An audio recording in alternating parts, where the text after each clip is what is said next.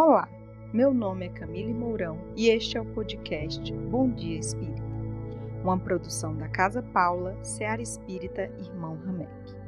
Hoje vamos ler e refletir sobre o capítulo 45 do livro Coragem, psicografado por Francisco Cândido Xavier e ditado por irmãos diversos.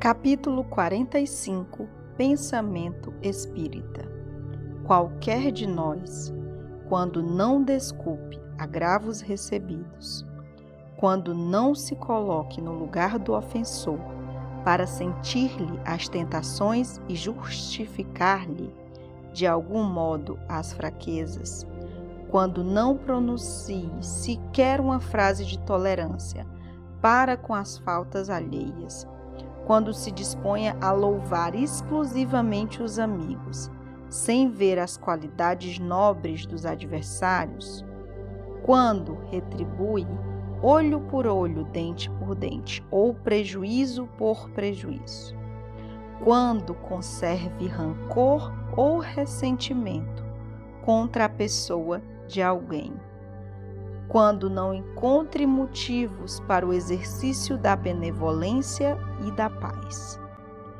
quando nada faça para desfazer incompreensões e aversões, quando critique ou injurie. Qualquer de nós que adote semelhante comportamento está desconhecendo a própria natureza e tornando-se, com isso, mais profundamente suscetível à influência do mal requisitando, em regime de urgência, o apoio da simpatia e o amparo da oração. Mensagem ditada pelo espírito Albino Teixeira.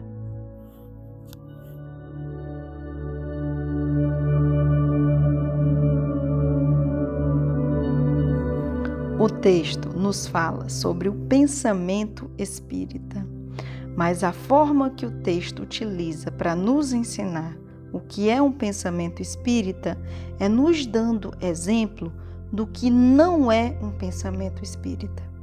Então, o texto nos traz vários exemplos de situações na quais o pensamento espírita não é aplicado. E no final, ele nos traz uma forma de ajuda, uma forma de alcançar o pensamento espírita, que é o amparo da oração. Então, a nossa natureza humana, os nossos instintos, muitas vezes nos levam a pensamentos e nos colocam em situações que nos deixam suscetíveis à influência do mal. Porém, podemos utilizar o amparo da oração para nos conectar ao que é o pensamento espírita.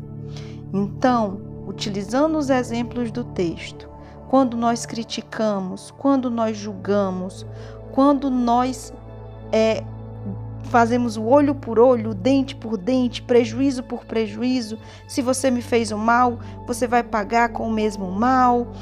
Quando a gente nada faz para desfazer incompreensões, situações, aversões e ah, é assim mesmo. Então, é o texto nos traz que o pensamento espírita não é isso. E se nós não estamos alinhados ao pensamento espírita, nós precisamos pedir ajuda. É normal e pela nossa natureza humana, muitas vezes nós estamos sim suscetíveis à influência do mal e podemos nos encontrar nessas situações. Mas é a espiritualidade com o amparo da oração que vai nos ajudar. Então, como espíritas em processo de evolução, é importante entender que esses pensamentos, que essas ações, que esses comportamentos vão passar na nossa vida. Porém, podemos utilizar os recursos que temos acesso como espíritas para evoluir, para nos alinhar ao que seria de fato o pensamento espírita.